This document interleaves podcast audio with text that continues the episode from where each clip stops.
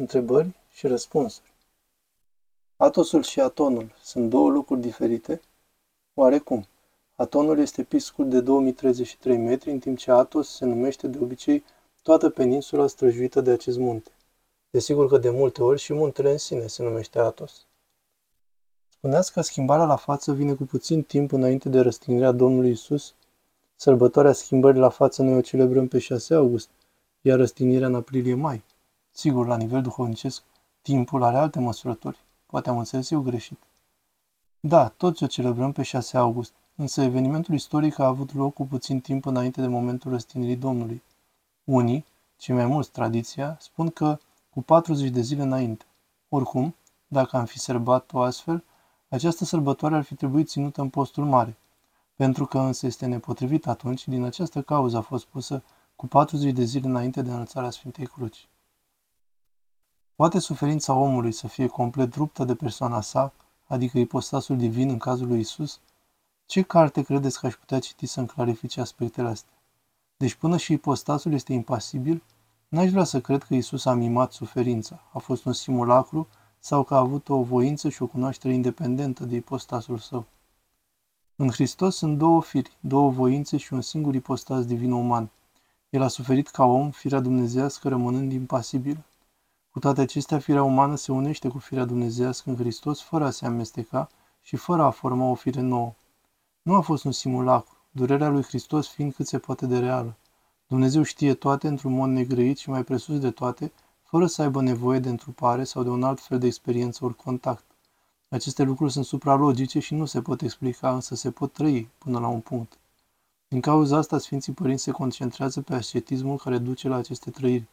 Pentru dogmatica acestor lucruri, citește pe Sfântul Ioan Damaschin sau, oarecum mai pe larg, pe Sfântul Dumitru Stăniloae. De ce întâi e credința și doar apoi e cunoștința de Dumnezeu? Pentru că nu avem experiența practică. Părinte, cum putem să înțelegem cel mai bine simplitatea credinței și a nădejdii în lumea aceasta plină de legalism?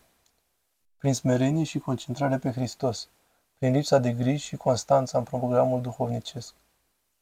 Știm că trupul nostru se trage din strămoșii Adam și Eva, prin naștere din părinți. Are sufletul nostru o origine? Tot de acolo. Sufletul și trupul sunt create simultan de către Dumnezeu și părinți. Este sufletul nostru rațional? Poate acesta să exercite asupra trupului o lucrare de luminare, limpezime, transfigurare? Da, evident. E nevoie însă de măsură duhovnicească. Trebuie să fim toleranți cu neputințele sufletului nostru și să acceptăm imperfecțiunile lui? Nu prea, însă să nu deznădăjduim și să nu fim anxioși, să fim hotărâți și constanți în nădejdea și efortul nostru de despătimire. Cum se poate învinge orice ispită diavolească? Prin smerenie și ascultare. Cât de multă importanță are duhovnicia preotului la care mergem să ne spovedim? Liniștea sufletească vine după măsura duhovnicească pe care o are preotul care dă dezlegare sau din pocăință? Întâi, din pocăință. 2. Măsura preotului. Caută totuși un duhovnic care te împinge la pocăință. De ce de multe ori cei credincioși devin mai răi decât atei? Dumnezeu știe.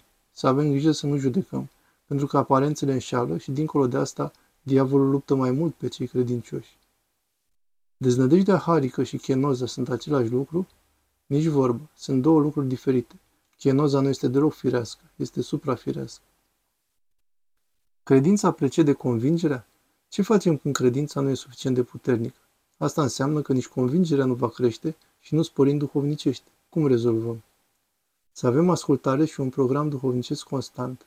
Și atunci, prin credință, ajungem la o credință mai înaltă. De asemenea, aveți acest script despre separarea de lume, schimbarea la față și schimbarea de azi, Părintele Teologos. Părinte, în adolescență vroiam să votez pisica și am zis formula botezului asupra pisicii. Este păcat? Trebuie să-l spovedesc? Să nu mai faci. Da, e păcat. Spovedește-l, însă nu te îngrozi. Noi vedem altfel lucrurile, dar diferit de cei de lângă noi. Ne desprindem de lume, dar cred că îi smintim și pe cei din jur. Cum să facem să-i ajutăm și pe cei din jur să ne înțeleagă? Nu te îngriji exagerat de ceilalți. Fii delicată și politicoasă, însă fără compromisuri într-o căutare a duhovniciei. Lumina de la schimbarea la față este simbolul slavei reale a lui Iisus Hristos? Nu, este energia necreată a lui Dumnezeu. E ceva foarte real, nu un simbol. Lumina de pe muntele Tabor reprezintă energiile dumnezeiești necreate care izvorăsc din ființa lui Dumnezeu și care îndumnezeesc natura umană. Nu reprezintă, sunt.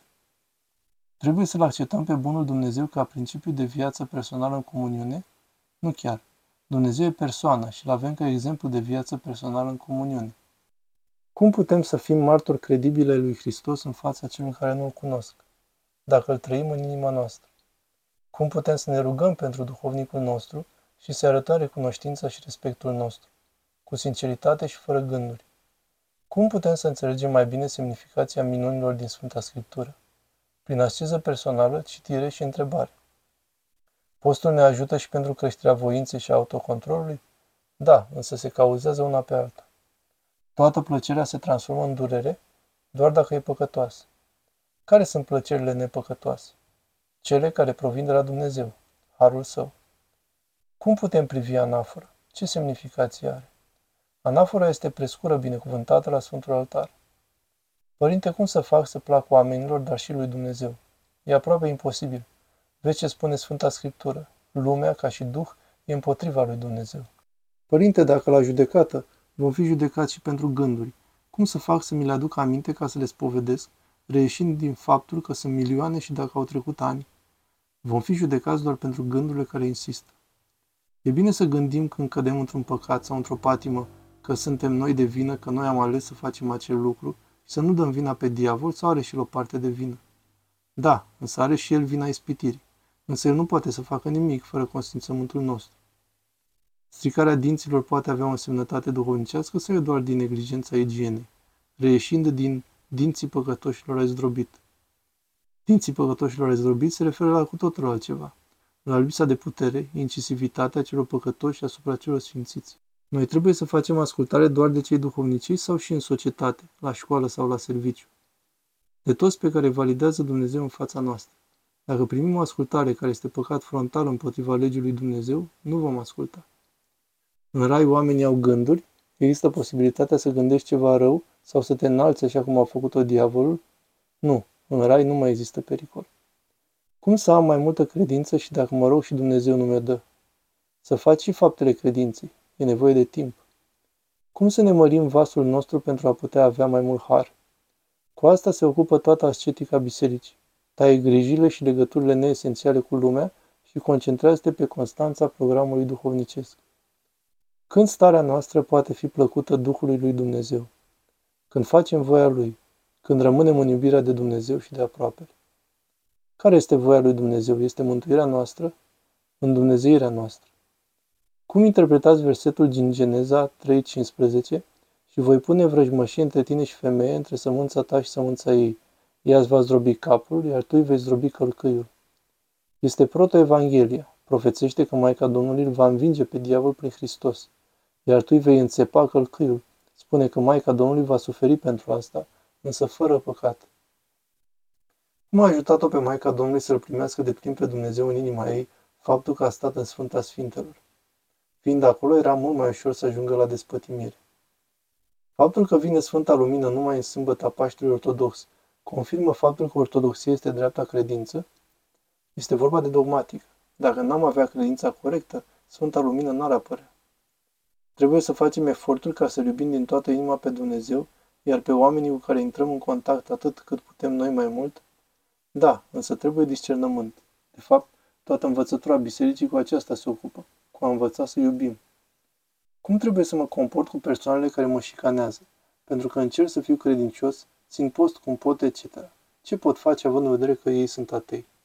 Să încerci să nu escaladezi tensiunile. Încearcă să ignori și să te rogi pentru ei. Cum să trecem peste frustrarea că cei din familie nu-ți vin în ajutor? Nădejdea la Dumnezeu. De unde vin dragostea și dorul nemăsurat, copleșitor de un anumit sfânt? Simt acestea pentru Gheron Iosif Vatopedinul. De la Sfântul vin. Să te rogi lui că te va ajuta.